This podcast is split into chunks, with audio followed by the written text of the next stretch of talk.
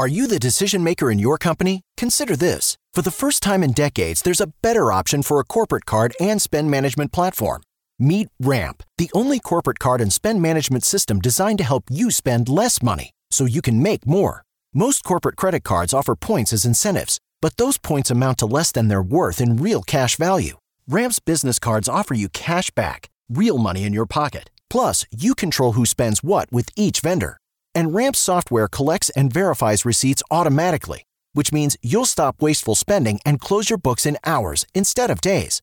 Businesses that use Ramp add up to 3.5% to their bottom line the first year. If you're a decision maker, adding Ramp could be one of the best decisions you've ever made. And now get $250 when you join Ramp. Just go to ramp.com slash today. Ramp.com slash today. R-A-M-P.com slash today. Cards issued by Sutton Bank and Celtic Bank members FDIC terms and conditions apply. The Oracle Network. Look deeper. At the age of 37, Diane Francis was arrested for the last time. Her family has not heard from her or known her whereabouts for almost 15 years.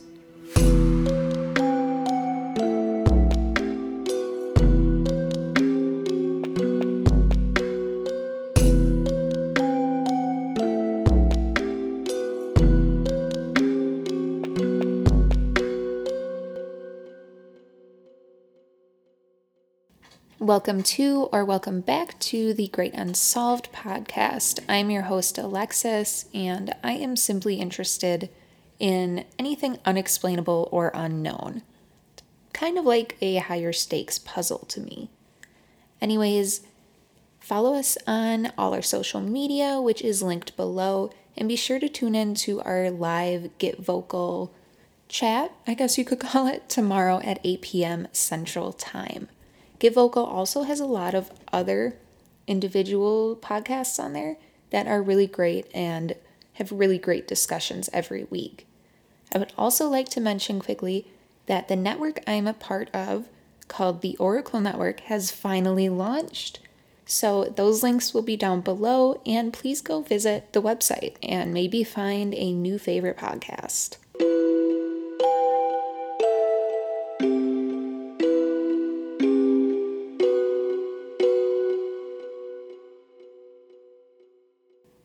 It seems that one of the only people actively searching for Diane is her daughter Sherri, and for me, this case bore many similarities to that of Alyssa Turney. Only one family member is searching for the truth, others are warning against it, and even there's an unconfirmed phone call after the victim went missing in both cases. I'm going to read to you Diane Francis's page off of thecharleyproject.org in order to give you an overview of the case. So, Diane Teresa Francis has been missing since 11 27 2005 from Jacksonville, Florida. She's considered endangered missing. She was a white 37 year old woman who was 5 foot 3 and 100 to 120 pounds at the day she went missing. Right now, she would be 51 years old. Her clothing at the time of her disappearance is unknown, but she often wears rings on all her fingers and on some of her toes, and she may be wearing a small gold crucifix necklace. She was a Caucasian female with brown blonde hair, brown hazel eyes, and she had a tattoo of a heart on her left calf, and a tattoo of the letters JT on her right arm, and her ears were pierced. Francis was last seen by her daughters in Boynton Beach, Florida, sometime in June of 2003. She was arrested for trespassing in Jacksonville, Florida on November 27, 2005, and this is the last indication of her whereabouts. At the time of her disappearance, she had a high risk lifestyle and was transient throughout southeast Florida. She has never been heard from again, and her daughters hired a private investigator who was unable to locate her. If you have any information on this case, call the Palm Beach County Sheriff's Office at 561 688 3000. So, I had the pleasure of discussing Diane's case with her daughter, Sherri. So, I am going to play you that recording, and that is going to be the basis of this episode because I think Sherri really tells it best and she really knows all the ins and outs of the case. Yeah. So, So thank you for agreeing to talk to me. And I did listen to the episodes of that you're on of sipping on some crime reports with Aaron, yeah. as well as the Get Vocal talk with Sarah, Aaron, and Maggie, I believe. Yes. And you are a great speaker, so I have to give you a warning that I am not. So if I sound confused at all or anything, I'm not. It just takes me a little bit to figure out what I want to say next. No, you're totally fine. I um thank you for appreciating how I talk. Actually, I I you know judge myself obviously. Um Yeah. I think I talk too fast and too much sometimes and you're a very No. clear speaker and slow so people can understand you and I'm actually kind of jealous, I'm not going to lie. so Well, I do have some questions that I kind of wrote down as I was listening to other things on the case, and Mhm. we can jump right into that. But feel free to elaborate or tell stories or anything else, because I really just want to showcase you telling your mother's story. okay. Yeah, I'm I'm with it. I like it. Okay. So the first thing, just to start things off on like a really positive note, I just want to know about your mom. Like anything you remember or have heard, like her personality, dreams, favorite things, any of that stuff. Well, I will say, and this is something that stuck with me. Um, mind you, I was with my mom only for about nine to ten years out of my life, off and on. Okay. Um, so we were taken away when we were, I don't know, three and four, six and seven, and then nine and eleven for the last time. So, um, yeah, I only knew her until I was about nine, ten years old, somewhere in there, and she was just the most beautiful person. She sought to make everyone happy around her, no matter how, you know, hurt she was herself and she was always the funniest person in the room. I remember that and yeah, just always joking, always trying to make people laugh. Um just little, she would do little quirky things, you know, just just to make me and my sister laugh. Because most of the time it was not a great situation. So she Mhm. was trying to take away from that for us, you know, and make it better, I guess. Um yeah, uh outgoing, very outgoing. Um no fear, I guess is another way I would describe it. And my Mhm. sister's a lot like that too. Um just no fear, which sometimes is great and sometimes not, you know, I'm sure. Um yeah, that's that's really where I would leave it. I mean, I don't remember too much detail about her and I'm I'm assuming it's because it's been so long I've just forgotten, but um yeah, that's just how I would describe her. Funny, trying to make everyone laugh no matter how bad the situation was. Okay. Uh, yeah. Do you, even though you don't really remember, do you think she was more of like an optimistic person, or was she just was like the making people feel better and stuff just like natural to her? I think trying to make everyone laugh and trying to make everyone feel better all the time was her way of covering what was wrong with her, if that makes any sense. Like it was her only way of taking away from the reality of things, I guess, and I think that's why she did it, but I don't know if that, that answers your question. I'm sorry. No, that is what I was asking. I just wasn't quite sure how to word it. Right. Yeah, it's hard. It's hard to answer Yeah. these questions too. So my second one is like two questions in one. When was Okay. the last time you physically saw your mom? And then when was the last time you had like contact, such as a phone call or a letter or something with her? The last time that I saw my mother physically was in 2003. We lived somewhere um called the Indian River Cottages it no longer exists in Melbourne, but that was the last place I saw and lived with her, and that was in 2003. And then 2005 would be the last time we ever heard from her. Um and that was in court the day that her rights were terminated. We literally just heard her agree or disagree to the terms being stated in the courtroom. Okay. And that was like a custody hearing, I'm assuming. Yeah, the termination of parental rights hearings. It was for both my father and my mother, but we had never met my dad. That's what I tried to explain and get in the get vocal is like we never really met him, so when he, you know, agreed to have his rights terminated, it was like, okay, we've never met you anyway. You know, like we were sad about it, but we didn't really know him. For my mom, it was completely different. We didn't think that that was ever going to happen. So Yeah.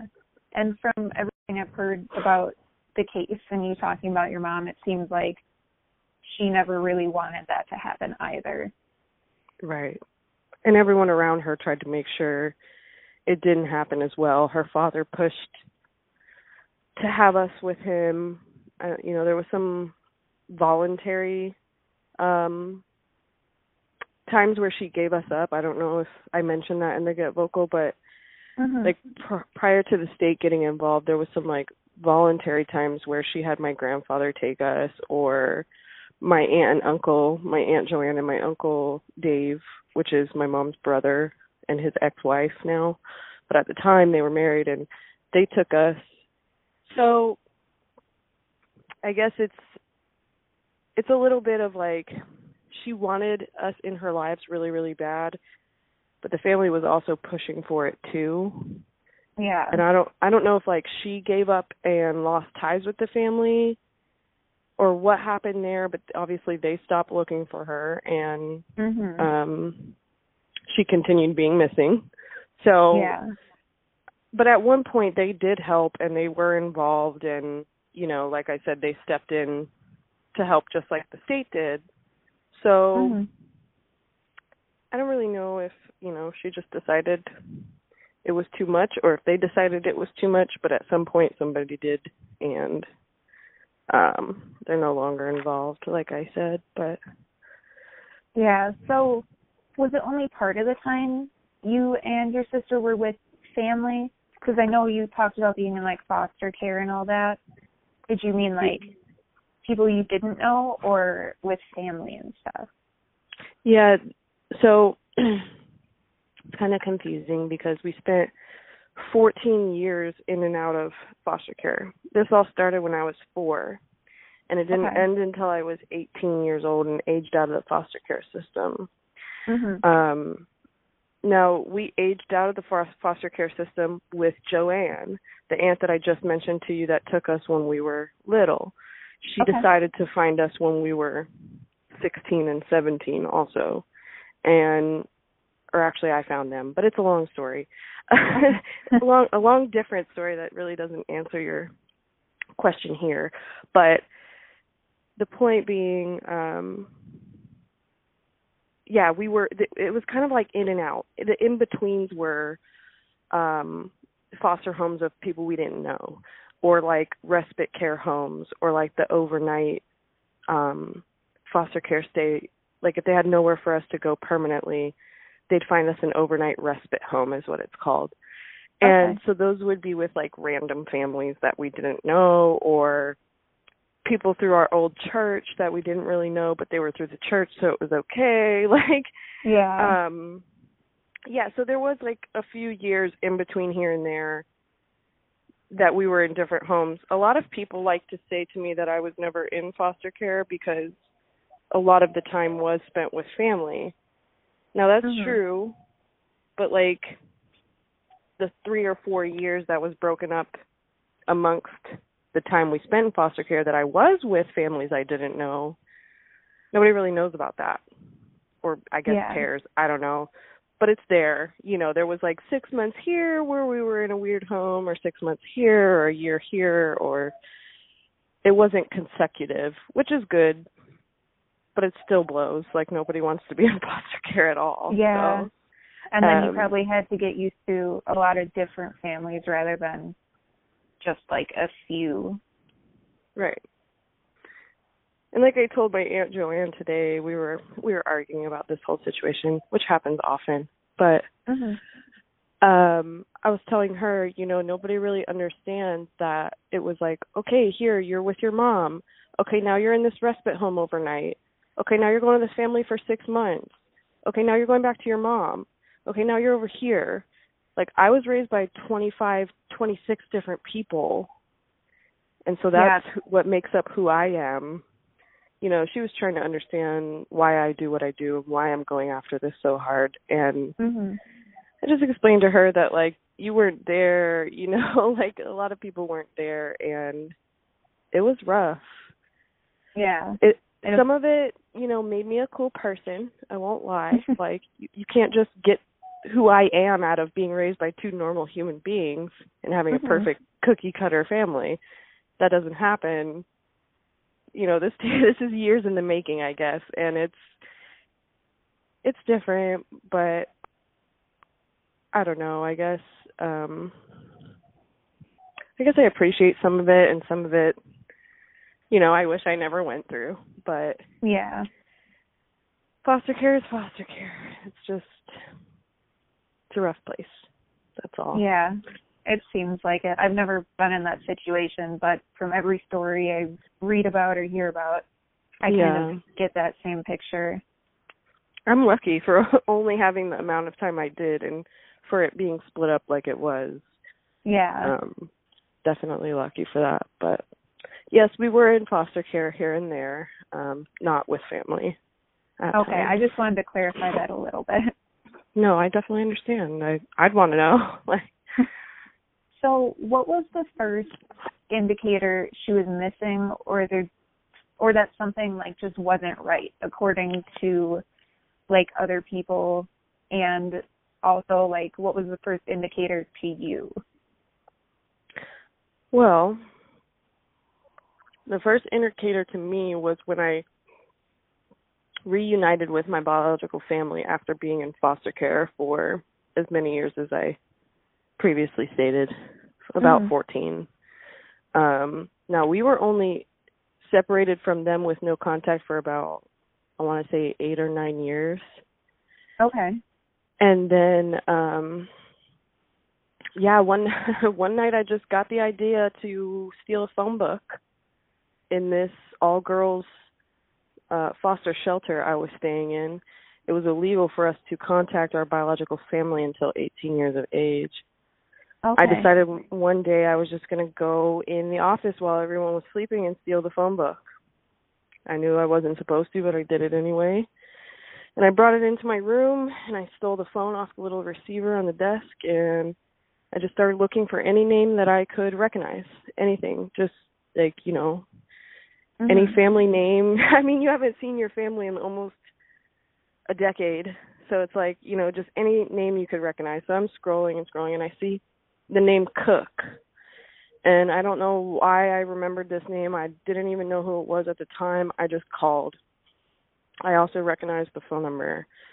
And so I called and this little old woman answers and she's like, Hello? And I'm like, Hello? And she's like, Who's this? And I'm like, I know it's like two o'clock in the morning, but this is Sherri Snyder. And she's like, Sherri who? And I'm like, Sherri Lynn Snyder. I'm 17 years old. This is where I live. This is where I've been. This is my mother. Like I just started spewing out information Mhm. and she dro- all I heard was her drop the phone and she screamed my grandfather's name like they don't sleep in the same bedroom. They sleep on Mhm. opposite ends of the house. So she runs out and she's like, "Dave, Dave."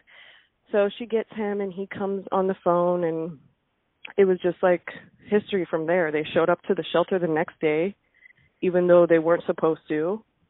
We were having like a garage sale or something going on, so they showed up anyway. And my grandpa walked up with his uh his car keys and showed them to me and there's this little keychain on it with a picture of me and my sister when we were 2 and 3 Oh. um still on his car key or his truck keys and yeah just you know i i decided that i was going to do that so then my aunt Joanne, as soon as she caught wind that we were in this shelter, that by the way happened to be two streets over from my grandparents' house, they walked to the garage Oh, sale the next day. Yeah, like That's- it was just Yeah. divine intervention, like I always talk about.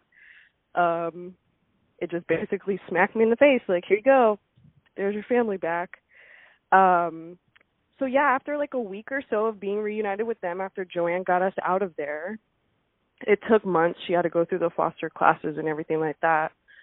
Mhm. But when she did finally get us out, um, that was the first thing we asked. I mean, I think the first sit down dinner we had with everybody, that was the first thing my sister and I asked was, Where's our mom?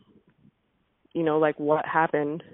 Yeah. Um, because when they terminated parental rights, even though my mom wrote us a letter stating that she would see us again, the state was telling us that you're not allowed to see her until you're 18 now. Growing a business brings pressure. It's not easy to maintain momentum and still keep employees engaged. Fortunately, there's Insperity. Their scalable HR solutions help me with hiring, training, HR administration, and compliance while giving my employees competitive benefit options. When my people are able to thrive, my business can adapt and prosper. With Insperity, nothing seems impossible. Insperity, HR that makes a difference. Welcome to Breezeline, where you'll say ta ta T Mobile because we've got more reliable home internet that's a whole lot faster. In fact, 10 times faster. No, seriously, because we have real internet backed by our fiber powered network. And T Mobile, well, they just have a 5G cellular network. So act now to get superior home internet. Find your perfect speed with prices starting at just $19.99 a month for 24 months. Terms and conditions apply. Go to breezeline.com to learn more. like it it's illegal. So we had to stay away until 2010 but in 2010 is around the time we asked my grandparents where is she? And they give us the same answer every time. We don't know. We looked for her. Um we had cop friends look for her nobody could find her. And then again when i asked for proof of this there's no proof. You know it's just it's been so many years i don't have it anymore or you know mm-hmm. whatever the excuse or case may be i just at this point have stopped asking. You know every few years i'll ask again to see if the answer has changed but i don't just keep badgering them because the answer hasn't changed. You know what i mean? Yeah. Um and to me it seems like they're only going to give me what they want me to have and they've already given it so that's it it's Yeah. like um and like I said in Get Vocal, you know, no harm, no foul. I don't blame anyone. This is my fight. If they don't want to do it, if they don't want to help, that's fine. But Mhm. like, you know, like I keep telling everyone, this is the deal. Like this is what I'm doing. There isn't nothing you say or do is going to make me stop doing it. You know, um and it, it like I said, it's fine if you don't want to help, but don't hate on me for wanting to do it or don't hate what I'm doing, I guess. Um cuz a lot of them do. A lot of them hate what I'm doing 100%. So, Yeah. um That reminds me so much of Sarah working on her sister's case too. It just when I was listening through your interviews and stuff, it reminded me so much of that case. Yep, I I I've literally written down probably every piece of mis- uh information pertaining to Alyssa's case and I, it just drives me nuts. Like I'll just sit there and rewrite it cuz I feel like I'm missing something or there's going to be that one piece of information, you know. Yeah. I wish I could help her so bad cuz we're so close. You know, we live so close, so Yeah. it sucks. It really does, but that's that's missing the missing world for you. That's exactly Yeah. how it is. It's rough. So Yeah. when you heard or like found out that your mom was missing, what were your first thoughts on that? um, well, there are thoughts that I didn't I didn't exactly verbalize with my family at the time. Mhm. Um, mind you, I would never I don't I don't dislike my family. I don't hate them.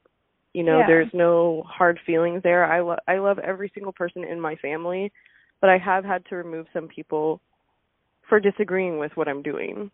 Um Yeah. but my first thoughts that popped into my head was like why? you know, Yeah. why why is she how is it even possible that she's missing with the family that we have? Like if you knew my family and this is something else that came up just today when I was talking to my aunt. She said, if you want to be part of this family, you better have tough skin.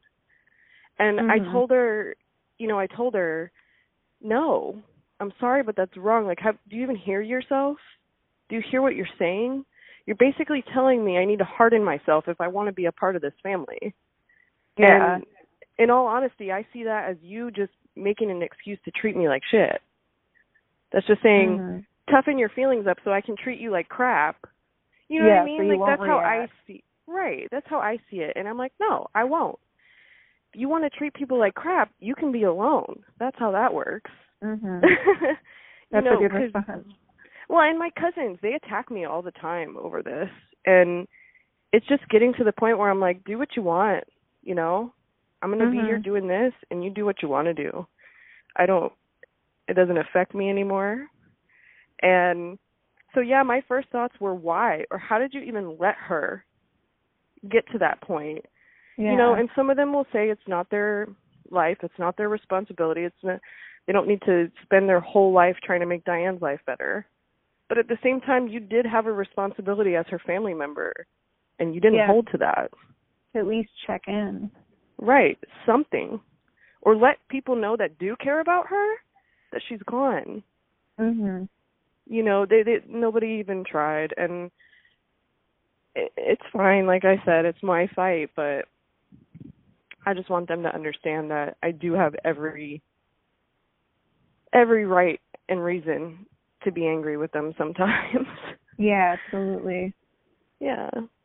So I I that, I was oh. angry. That would be my initial reaction. Okay. yeah, I could definitely see that. Yeah.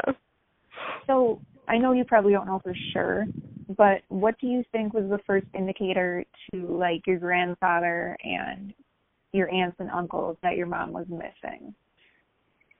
So in 2006, and this isn't widely talked about because, again, my grandfather will not speak on this matter.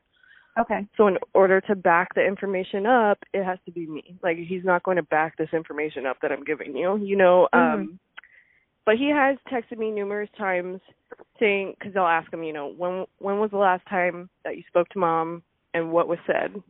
Mhm. and he says in 2006 the year after she went missing or not even the year because if we think about it she went missing 11/28 2005 that was just a few Yeah. days before the year ended so um or I guess a month like a month and a day or a Uh-huh. couple days but regardless in 2006 which just it could have been a month you know from the Yeah. from the time she went missing she called his house i guess and the circumstances of the call are that she called his house from jacksonville from a motel in jacksonville. And she was asking for help. She was stating all the things that were wrong with her health wise and she needed money. And she needed her social security card and birth certificate which he says he sent to her. So at one point he had that address. That's what that tells me you know? Yeah.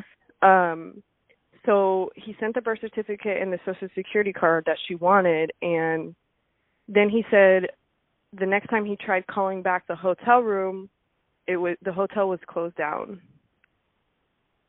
um okay. so she receives birth certificate, social security card. I'm assuming to either move on with her life, get married, uh, get a driver's license, um, get a job.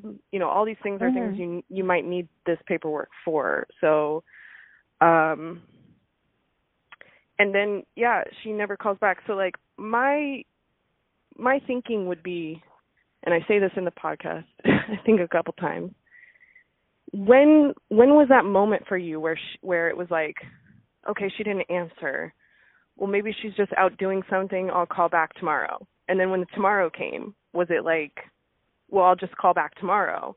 Or did you ever get that pull or that feeling in your heart like maybe I should do something? Like maybe I should Mhm. call someone. And I just can't get a straight answer whether or not he felt that, but he does tell me he feels every day of his life that he failed as a father and he wishes she would come back Mhm. and he makes posts all the time too uh, just, just last week there was one of a man and a little girl singing a song and he wrote something about how he wished so much he could sing with my mother like this you know commenting on Yeah. the video um but just stuff like i know he misses her and i know at one point it pulled at his heart like that i just don't Mhm. know like where the tables turned where it became like this is too much for me and i can't and you Yeah. know because that like i said at one point he was fully there fully the one trying to step in and help her Mhm. so yeah i i would definitely have to say that it happened it had to have happened for him in 2006 after that phone call when she called Okay. and there was no return call you know that he had to have had that feeling like something's wrong she's missing you, you know So there's no obviously because there's no record of the call or anything. There's no record of when he called back either. Correct? mhm Okay. and and i'm told there's no phone number and he doesn't have the address so Yeah. So it's unconfirmed. That's what I was going to ask. Like, do you, in your opinion, think it was wishful thinking on your grandfather's part, or was it really her and then she just disappeared? Well, I don't know if you've heard about Rita. This is another person that has to kind of be incorporated, I guess. Rita is Okay. the woman that my grandfather left my grandmother for. And he was with her up until like 2010 at least. That's when I got out of foster care. Mm-hmm. Now they live in separate homes and things like that. But when Diane called the home, Rita answered. Now, they don't like each other, Rita and my mom Okay. always always always hated each other i mean Mhm. i don't know if it was jealousy because rita was taking over her dad or what the case may be but as a stepmom she did not like rita at all so when she called in 2006 rita answered the phone since they sleep in separate bedrooms she had to go find my grandfather and say hey diane is on the phone she's Uh-huh. saying that she's i don't rita Rita likes to play the telephone game, so the story's changed a million times. But Okay. as far as I'm concerned, she stated a bunch of medical issues like she had an amputated leg or something like that, and she had diabetes, and she was Uh-huh. telling Rita all this crazy stuff, probably to try and get money, in my opinion. Um, and when Rita knocked on my grandfather's door and said, "Hey, Diana's on the phone. She wants this, this, and this. She's saying this, this, and this." My grandfather just asked, "Is she sober?" And when Rita said no, he said, "Hang up the phone." So he never took the call from her. He just Okay. knew that there was a phone call. Just to clarify that a little bit because I don't want, you know, Yeah. him to come back and say, "I never said that," or Yeah. um but that's the circumstances of the phone call. It was never really a phone call. She was just talking to someone she hated. Yeah. Basically communicating through that person to her dad. Um and again, he was done with the drugs and things. And so when he said he didn't want Yeah. to take the phone call, it was just like, I'm too hurt by this. If she's not sober, I can't talk to her. Yeah. And Um, people have to do that at some point. Right. And so again, I don't know how long it took him to be like, maybe I should call back or whatever Yeah. the case may be, but when he did, he says the hotel was run down. Now, another thing that kind of piques my interest is like, how did you know that? Yeah. When you call a hotel and it's closed down, it doesn't say, "Hey, we're closed down. Call back later." Like you have to find Yeah, that information out. Yeah, he would have know? had to search something. It would probably just say like this phone number is not in service. Right. And so in order to know that and like I knew that um the hotel was closed down and I found out after because once he said that I went looking into it obviously. So the the Yeah. Ramada Inn that she had called from, which is the same hotel she was being trespassed from, Okay. cl- closed down and became an Econo Lodge. So again, and I I searched in Google, it's the same exact hotel. All they did was drape a tarp over the sign on the road. Okay. So in Google, it's like the same. There's the same stains on the carpet in the pictures. like it's disgusting. but my point is, the hotel didn't change. Something happened there where they had to change the name of the hotel, so people Yeah. would start staying there again. Um, another thing, the security officers that worked at this motel where she was, um, they stopped working there the same year she disappeared. The same year the hotel closed down. Like I really Okay. think something happened at this hotel that Yeah. was bad that Yeah, nobody it wants to be talk nothing. about. But it seems suspicious a little bit. Right. Like all that happened in the same year. Kind of Mhm. odd.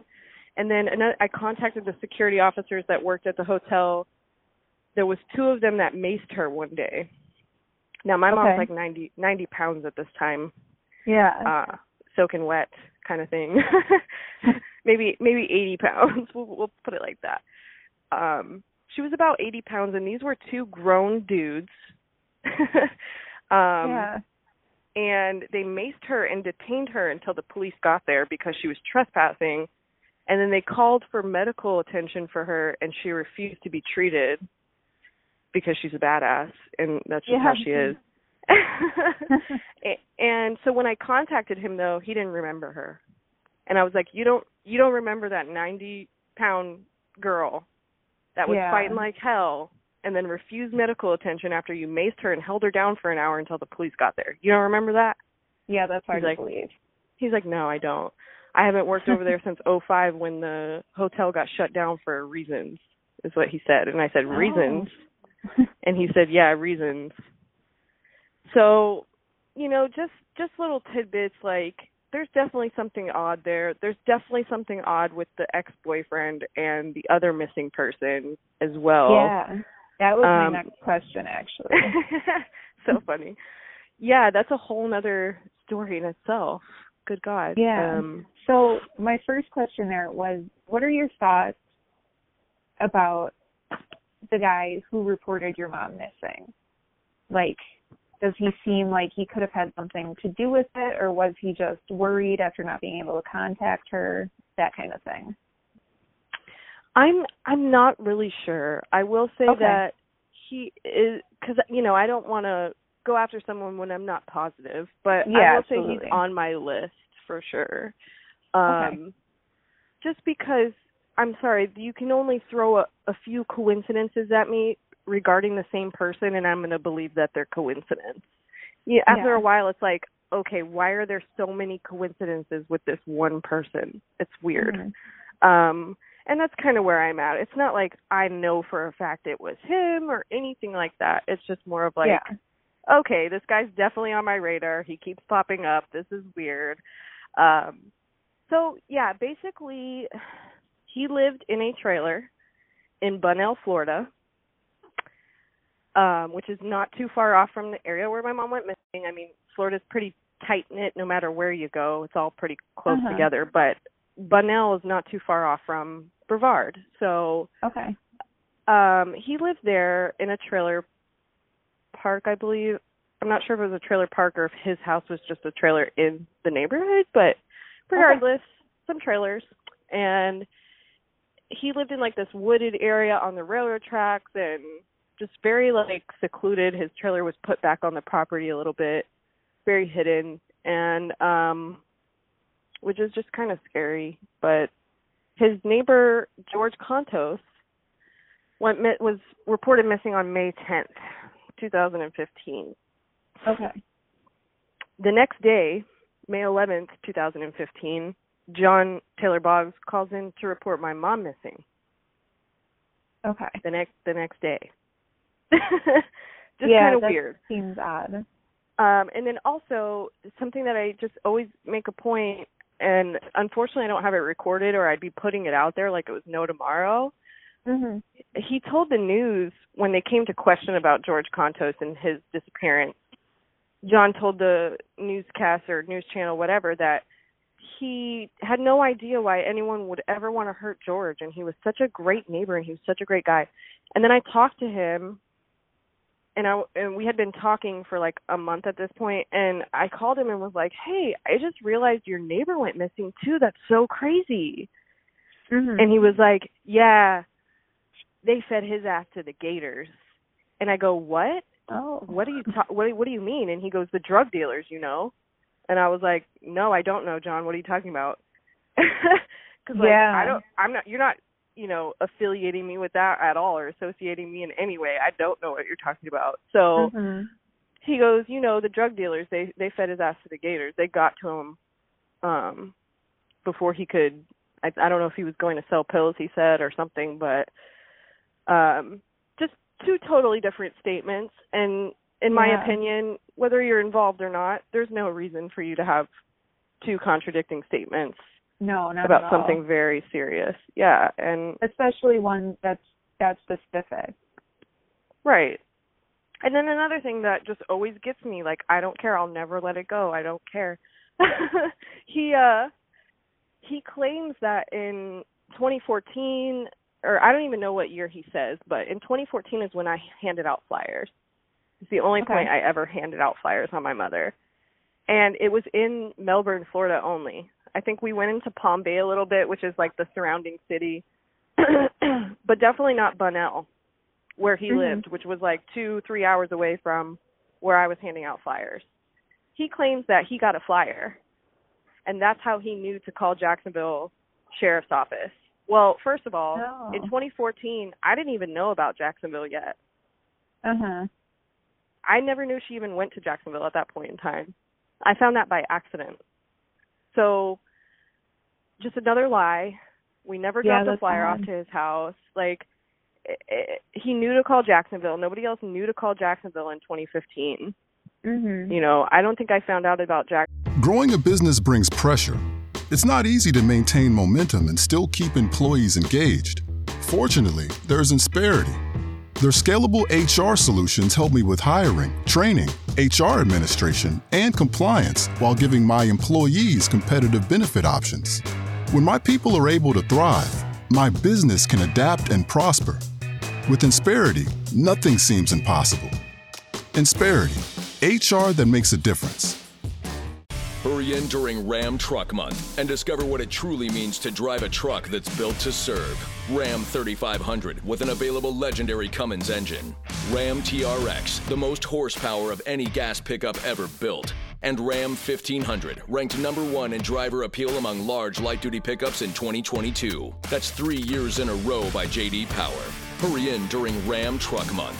For JD Power 2022 U.S. award information, visit jdpower.com/awards. Jacksonville until 2016, 2017, somewhere in there, and that which was just two, three years ago. So, and that was by chance. I just literally searched her jail number. I, I just got Mhm. the idea to search her jail number instead of by name. Like I didn't include name, birth date, any of that. Just her jail number, and it brought up two people. Okay. And yeah, so that's how I found that. And like I said, two, three years ago, which was not in 2015. So Yeah. he's just making stuff up to make himself look better. And like Yeah. another thing he stated was, so my mom's last boyfriend, his last name was Foreman. Mhm. Hence the reason she used the Foreman name. She used this Kimberly Teresa Foreman name in Jacksonville. So I just automatically assumed it was associated with Foreman because I mean, same last name, whatever. So Yeah. talking to Boggs, um, he tries to throw Foreman under the bus a couple times. He was saying that, oh, in 2005, Foreman came to work for me. You should question him. He probably knows something. Um, and then I talked to Foreman and I say, is this true? You know, I screenshotted the messages and contacted Foreman. I said, is this true? Yeah. This is what he's saying to me. What do I, what do I say? Like, how do I even act about this? Is this true? And he was like, Sherri, you need to call the police immediately. Like, why would he try and throw me under the bus? He's lying. I never went to work for him. You know how much we hate each other. And like, it's Yeah. true. They hate each other's guts. Last time I saw both of them, they were fighting in the front yard over my mom. So, Yeah. and I mean, So they're she was not very good. Right. There would be no reason for Foreman to work for Boggs. They hated each other's guts. So, Mm-hmm. um, again, they're both blaming each other. So, right there it's just like I don't know. If it was me and you being accused and someone called me and they were like, "But she this and she that and she this and she that." I'm going to be like, "Well, I don't know cuz I wasn't there, so I'm not going to accuse her." You know what I mean? Yeah. Them, it's like you contact them, they're both pointing the finger at each other. It's like they both Yeah. had something to do with it. Or some, you know what I mean? It's just odd Mhm. to me it would be like I have nothing to do with this. I don't know who did it. You need to contact someone else. Them Yeah. it's like no, he did it. He did it. He did it. They're going back and forth and to me it's like they're kind of trying to prove that neither of them did it because they both have alibis and excuses for Yeah. everything. So Trying to get suspicion off. Right.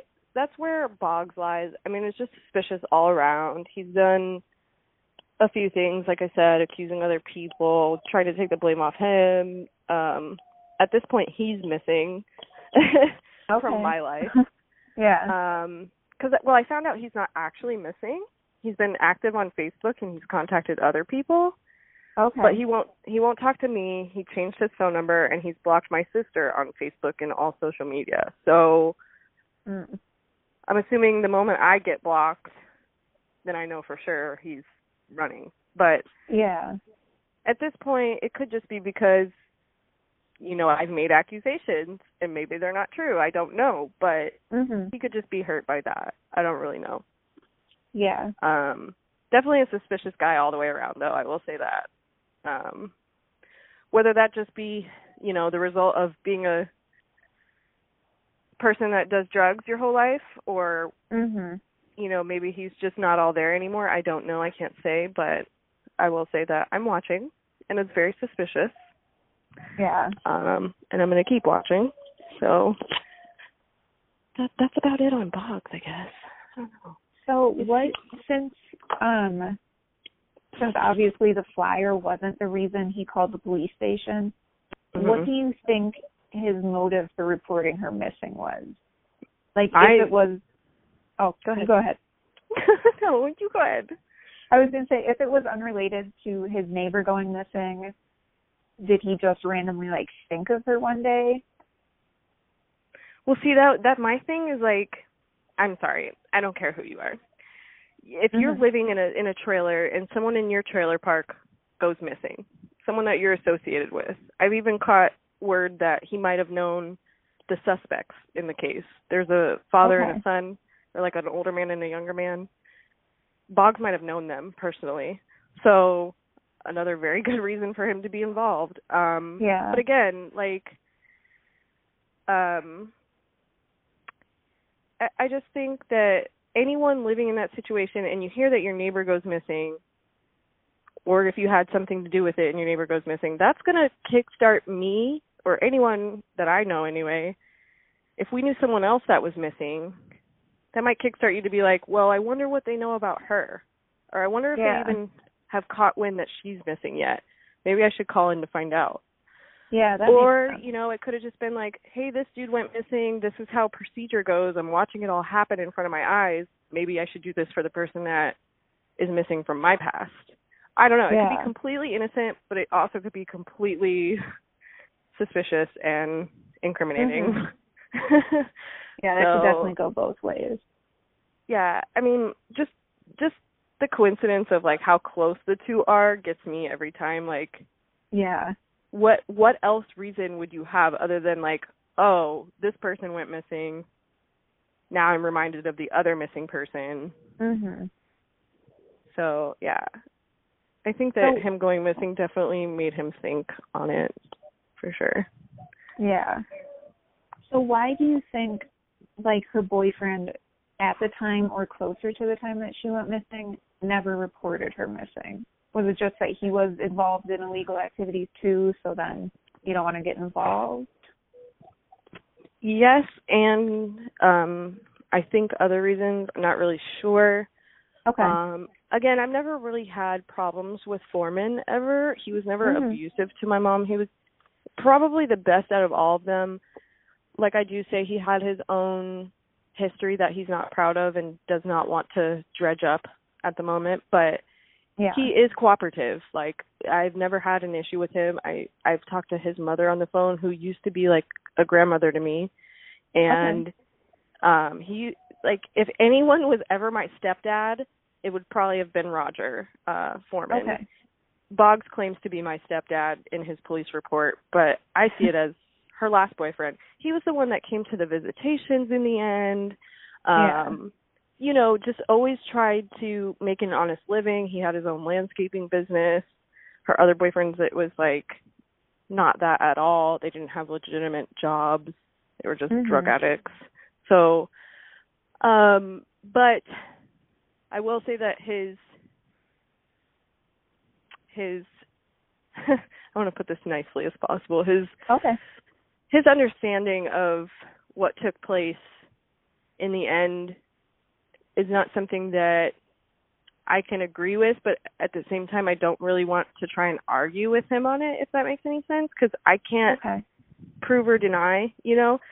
Mhm. But he claims that in 2005, so mind you, Diane Teresa Francis and Kimberly Teresa Foreman were in Jacksonville from 04 to 05, maybe 06. We don't know if she was there in 06 or not. But if Foreman claims that he moved out of Florida in 2005 and left her behind, how would he have not known about Jacksonville?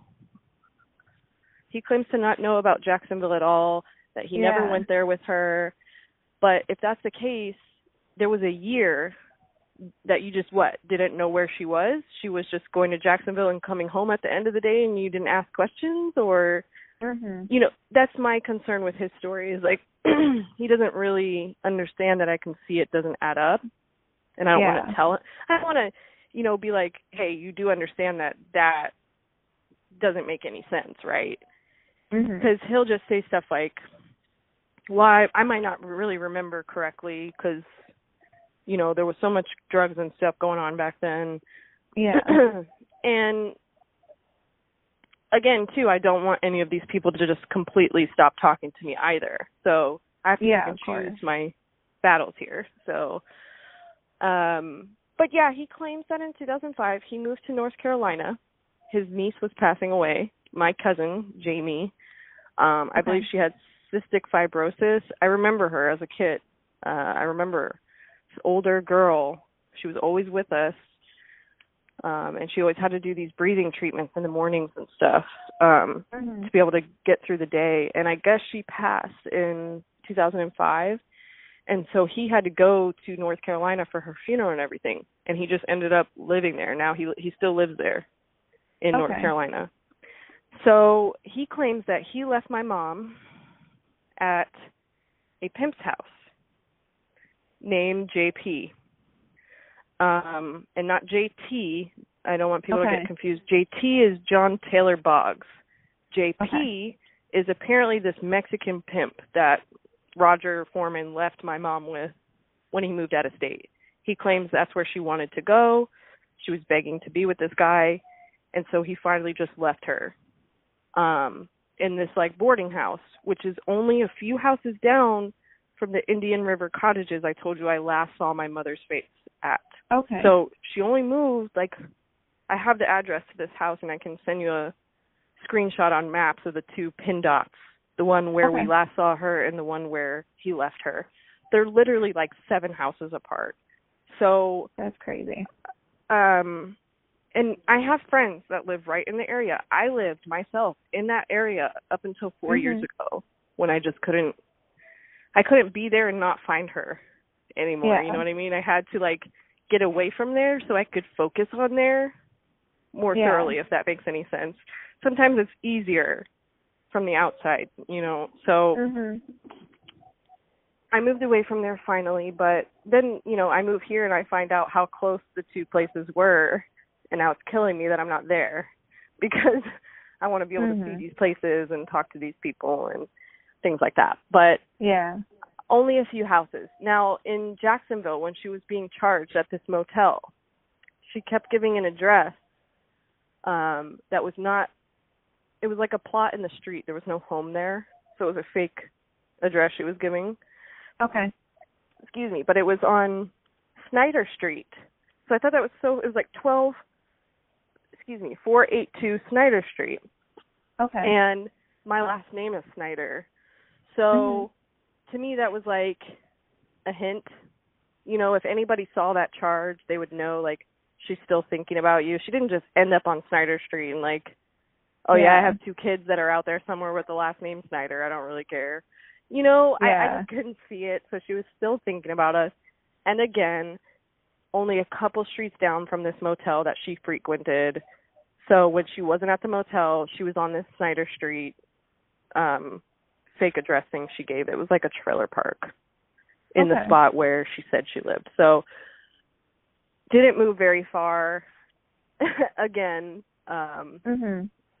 and so from 2003 to 2005 she stayed in the same block from you know 2004 to 2005 in Jacksonville she stayed in the same block radius you know area Yeah. um and then is just gone from there Yeah. and to me it almost seems like foreman could have taken her to north carolina with him um she could have moved on her own when she got out of jail with that Mhm. overnight stay um yeah i don't know those are just the things i contemplate some days i don't know she Yeah. she went somewhere from there and I I just really can't pinpoint it. I know that Foreman's story is wishy-washy. I don't really know how you know like I said, how do you how are you with her from in 2003 when we get taken away and her rights Mhm. are terminated. And then 2004 she's in Jacksonville through 2005. And then in 2005 you move out of Florida but she's back with you in Melbourne when you leave and you leave her at this pimp's house, but you never went to Jacksonville. Like I just it doesn't add up at all. He doesn't know that I realize that, but it does not. Mhm. Um the last name thing, I'm sorry, but even a drug addict or not, I wouldn't just like be with my boyfriend that I'm with now and then I move out and I I'm like I'm going to start a new identity and I'm like, "You know Mhm. what? I'm going to use that old boyfriend's last name." How does Yeah, that make any that sense? doesn't make sense. you would move on from that completely. You would get rid of that name. You wouldn't want it anywhere near you. Mhm. Uh, so yeah, and then another thing he slipped up and told me is that she used to take guys' money and like a John that she's going to sleep with. She would take Yeah. his money and tell him she needed to stop at the gas station to get something to drink. And then she would Mhm. run out the back door with the dude's money. Now, if you were never in Jacksonville and you had nothing to do with the prostitution, how do you know that? Yeah. Because she came back from prostituting and told you that. That's the only way you would know. Mhm. And so to me, you were okay with it and you were a part of it and you were involved. yeah. because if you were- Yeah, like if you were her boyfriend at the time and she was telling you what she was doing to these Johns, then you were a part of it. If you were okay with it, you were a part of it. Mhm. And I'm sure she was bringing that money home from those Johns that you guys could do drugs together. And Mhm. like no judgment. I don't care if that's what happened. I just want to know. You know, I just want to know if like this JP guy was a John. Was this someone she was sleeping with, or was this really her pimp, or was this you know like a guy she Yeah. just met? I and with him lying and not even being able to admit he was part of it, it makes it really hard. Mhm. Um, because in all the reports from the motel too, where she was trespassed, there's a husband listed, like I told you. yeah. Um, but there's no info on him. So if that is Foreman, like I would just really like to know. I would just love to know if that's Yeah. him. But anyway, I've been rambling. I don't know if I even answered No. your question. Yeah, you did answer my question. I'm a rambler. This stuff gets me worked up. So No, that's okay. So I know we talked about the call in 2006, Mhm. but have you heard of your family doing anything else to search for your mom after she went missing and before the report, or was it just like calling that number back? Yeah. Um I'm not really sure. I think that for the most part they that's all they did is uh, you know have cop friends look for her is what they initially said and then um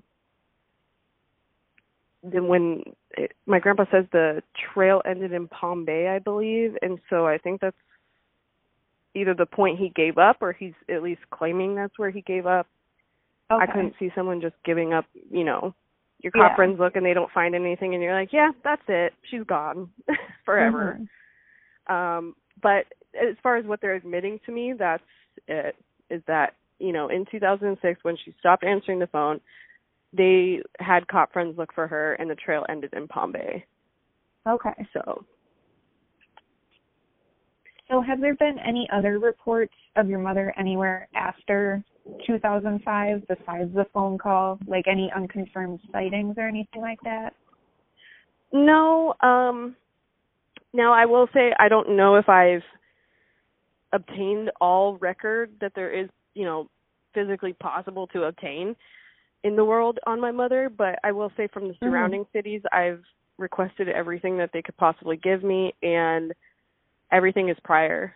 So there's like some Okay. reports from 2004 where she tried to like uh commit suicide when we were taken away, and there's one from 1998, but that's the same. We were taken away, and she tried to commit suicide, and so the police were called um for like intervention, I guess. Okay. Um but yeah, other than that, no, like there was like some sex crime sightings. Some I guess like um you know, like neighborhood self proclaimed neighborhood watch people um were peeking out their Mhm. blinds and saw her walking down the street in like a provocative manner. Like they knew what she was Okay. doing. And Yeah. so she this woman reported it. But like yeah, it was just like a peeping tom kind of looking out her window and okay. saw her and reported it. But again, prior, so nothing after eleven twenty eight two thousand and five. That is the last and final charge that Okay. comes up. So I also heard that you put your DNA into like the database or whatever it's called. Mhm. Um, are there any Jane Does that you believe could be your mother? And like what percent like not certainty because obviously you don't know, but what percent would you say like it could be your mother if that made any sense? I would have to say it's probably a clean fifty percent Okay. on all of them. Only because I don't know. I I have no idea. I don't Mhm. know. But um one Jane Doe that is of interest that we're kind of looking at was used to um submit my mother's case uh in the beginning. So like I explained this in the Get Vocal and a little bit on the podcast too. The detective I have is not from the county that she went missing in, and that's because they wouldn't take the case from me. I I cried, I begged, I pleaded, I everything. She was an adult over the age of 26. They could not do anything for me. She Okay. makes her own decisions, and if she wants to go missing, that's what she's going to do. Um, that's what I was told. He's kind and he's funny and he's also mustachioed. He solves all your problems by the end of every episode. TV Dad. Everyone loves TV Dad.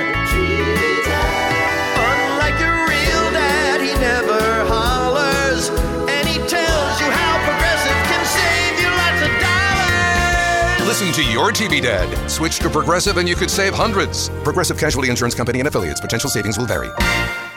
Wendy's $3 breakfast deal is a bacon or sausage egg croissant plus small seasoned potatoes for 3 bucks. It's the breakfast that don't miss. So if you did miss Wendy's breakfast, don't imagine. Fresh cracked eggs, sizzling sausage, crispy bacon, and block out those hot, buttery, flaky croissants. Croissants don't really make a sound, but if they did, for a breakfast that don't miss, Wendy's is that breakfast. Choose wisely. Choose Wendy's $3 breakfast deal. Limited time only. Participating U.S. Wendy's. Select a request $3 breakfast deal to obtain discount. Not valid for a la carte or combo orders. by Florida, basically, or Brevard.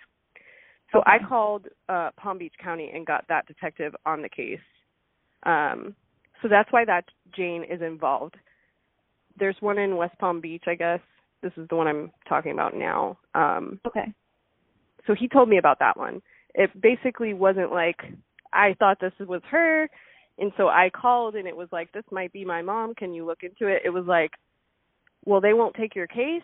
Well, I have a Jane Doe here that fits the bill. We'll just use that. And like so, Okay. and, you know, as bad as that might seem, it could still be her. We don't know because my sister and I did live in Palm Beach at one point, and we felt she might have followed us there.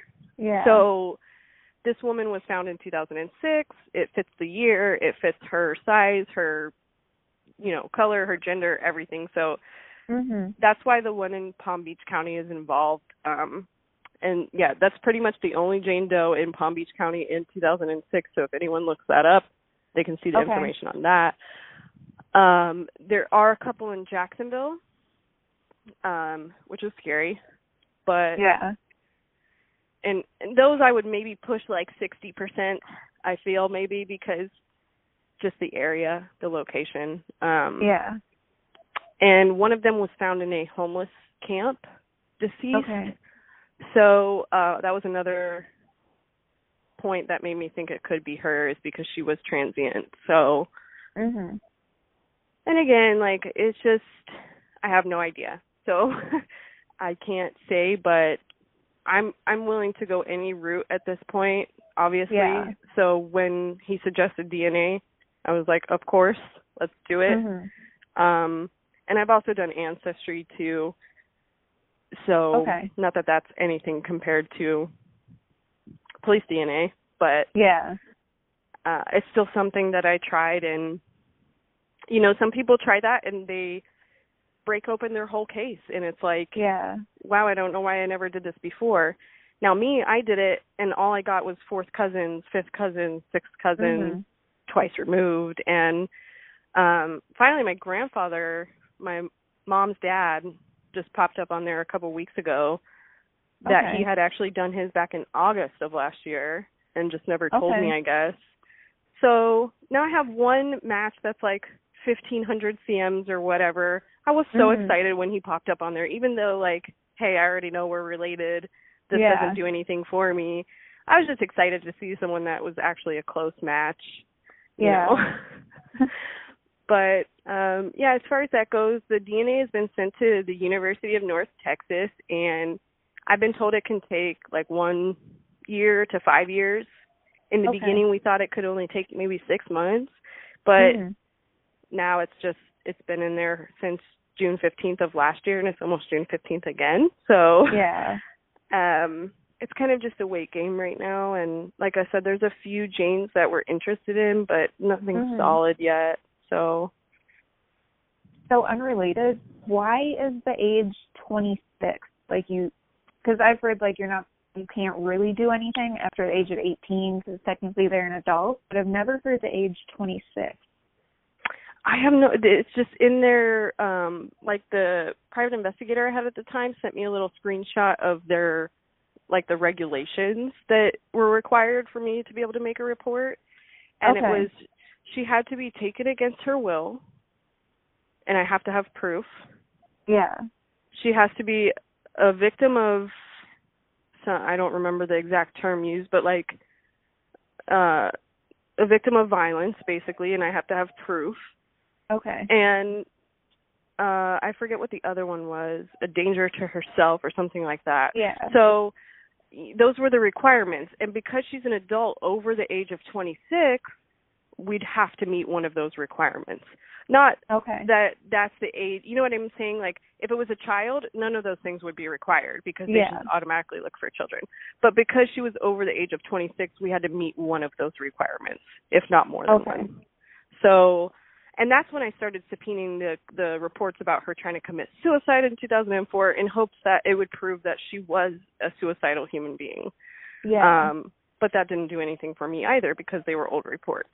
So Okay. again, it would have to be current and I would have to have proof. So like a video of her being kidnapped on the side of the road or Mhm. her punching herself in the head or you know like something Yeah. like this. Not I'm this is me, I'm calling this I I'm saying this, you have to take my word for it. Like Yeah. nah, they're not going to do that. So uh yeah, I went around them and I found an officer that was willing to do that and he Mhm. did.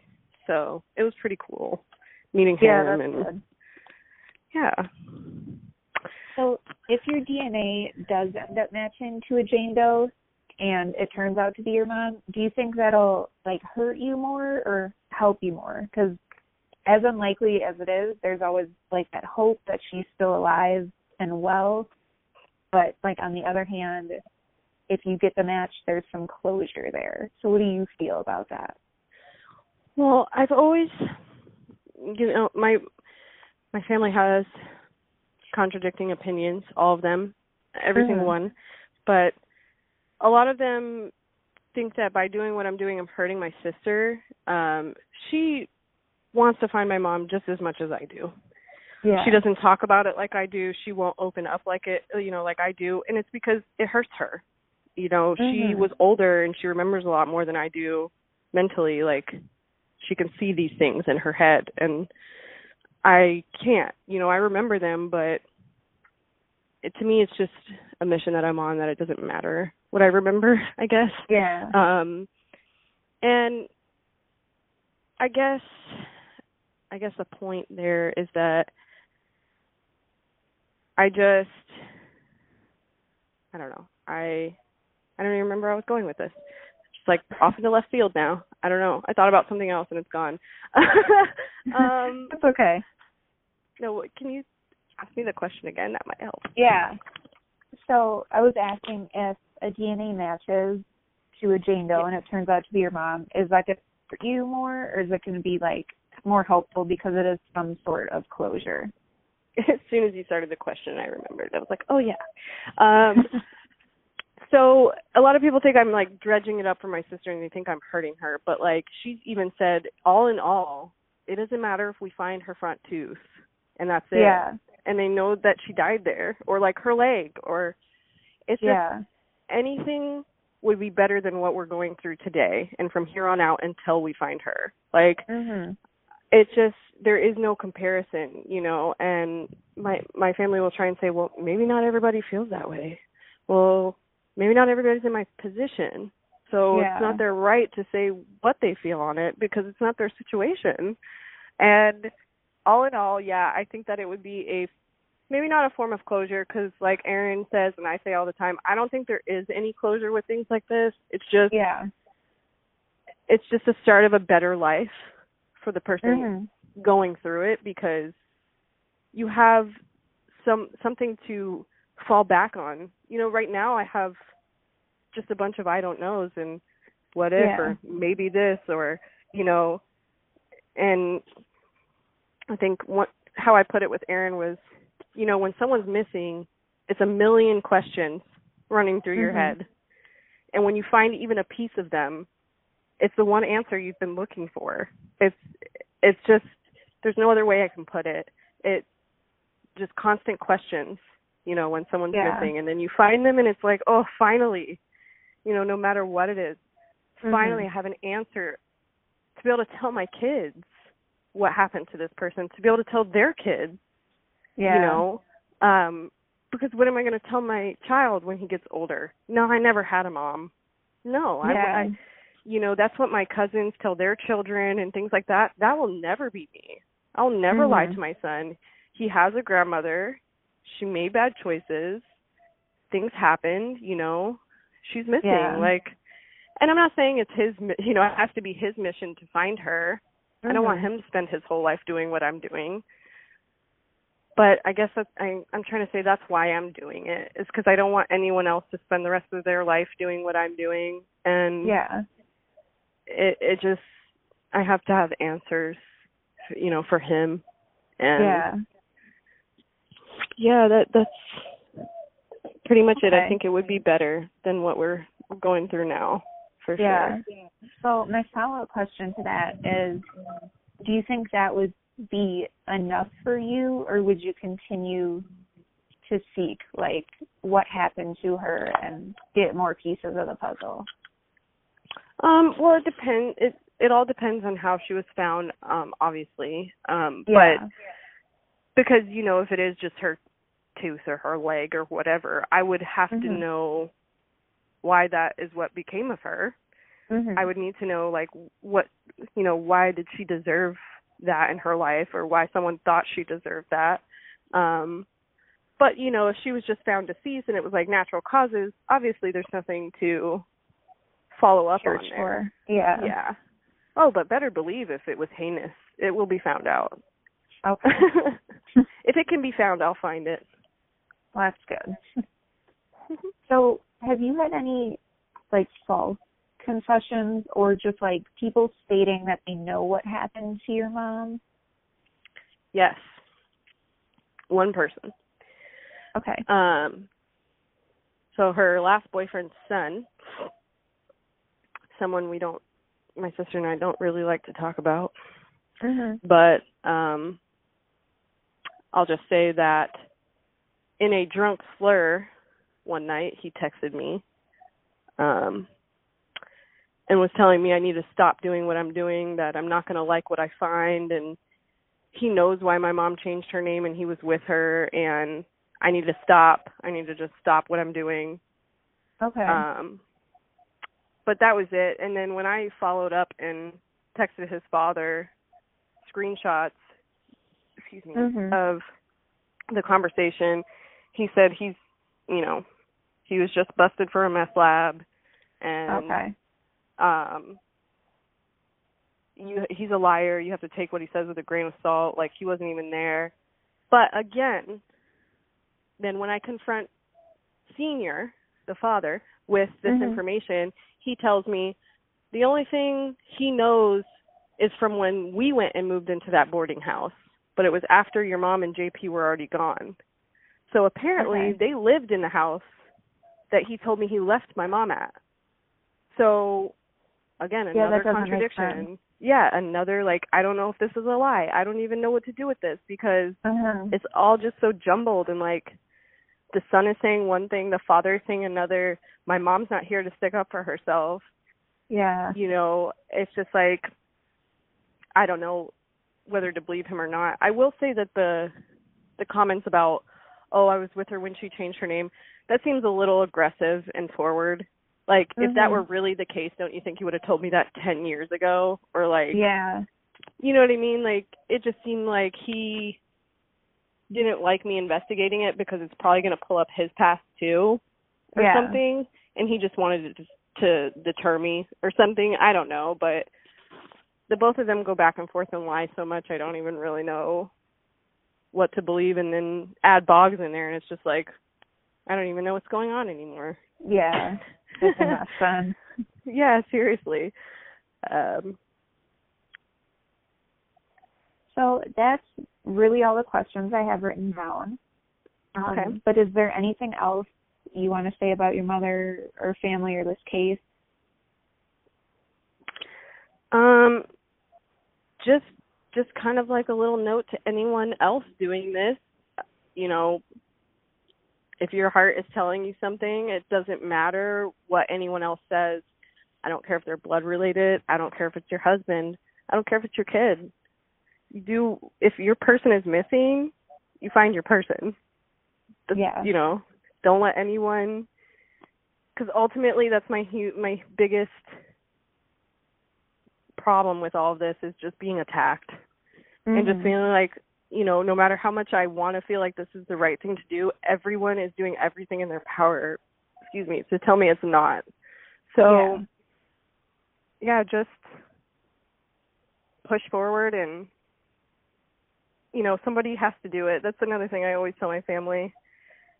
Mm-hmm. Understand that by not doing it like i understand it hurts you and it tears you up inside and everything like that but by not doing it think about how mentally unstable i've been my whole life and what i've been through. You're leaving this as my job.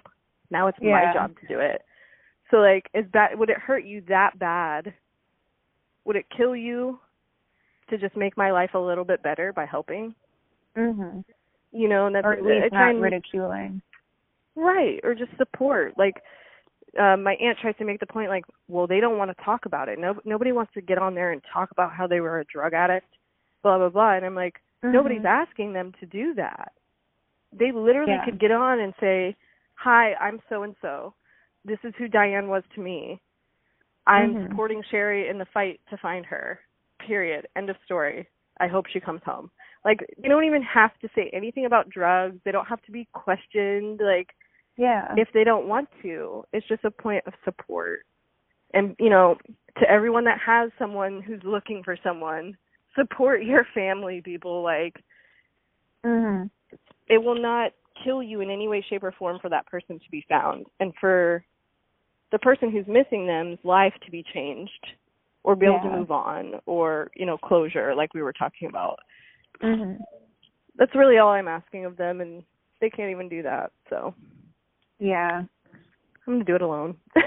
well, and with you. I I do have um one more question that what you said made me think of. Did you Yeah. ever have like a gut feeling of what like whether your mom was alive or not or something because a lot of people always explain like I had this gut feeling and I just knew this happened or this happened. I I don't like to state mine a lot because my sister does hear a lot of what I do and say. Um yeah. but in 2006 I won't I don't want to say it was 2006 for me, but thinking about the year 2006 Mhm. makes me sick. Okay. And to me it's like I know something happened in that year and I know Yeah. you know whether that be she just became a new person and she had other kids and she's living a whole new life or she's Mhm. dead, I don't know.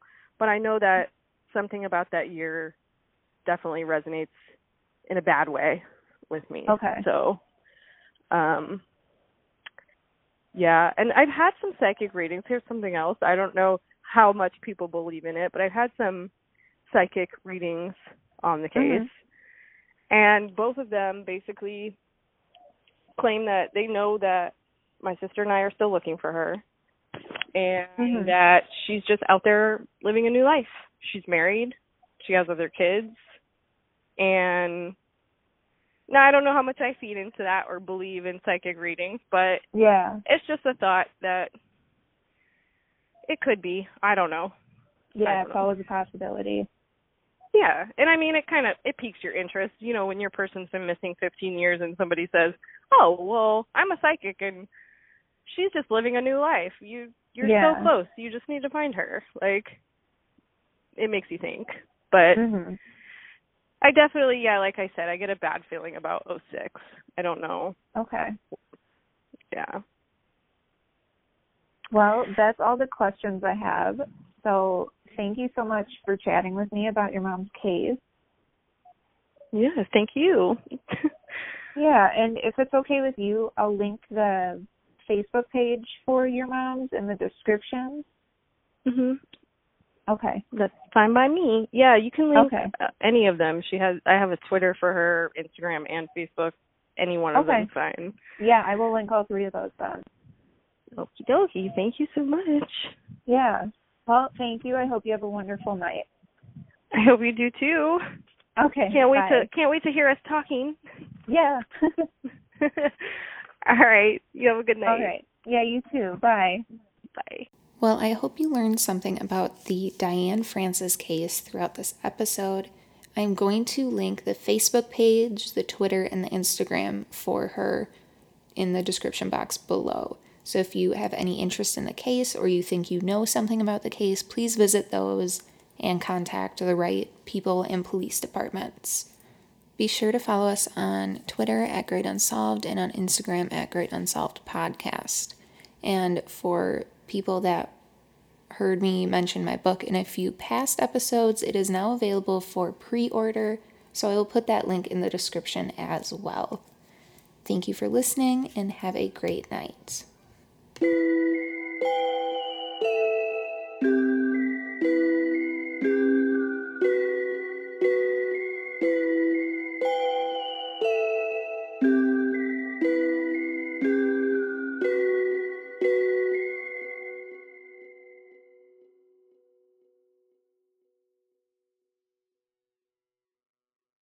With one of the best savings rates in America, banking with Capital One is the easiest decision in the history of decisions. Even easier than choosing Slash to be in your band. Next up for lead guitar. You're in.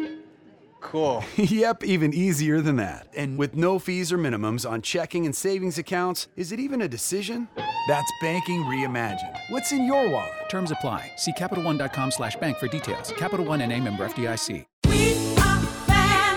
A good time starts with a great wardrobe. Next stop, JCPenney. Family get togethers to fancy occasions, wedding season too. We do it all in style dresses, suiting, and plenty of color to play with. Get fixed up with brands like Liz Claiborne, Worthington, Stafford, and J. Ferrar. Oh, and thereabouts for kids. Super cute and extra affordable. Check out the latest in store, and we're never short on options at jcp.com. All dressed up, everywhere to go. JCPenney.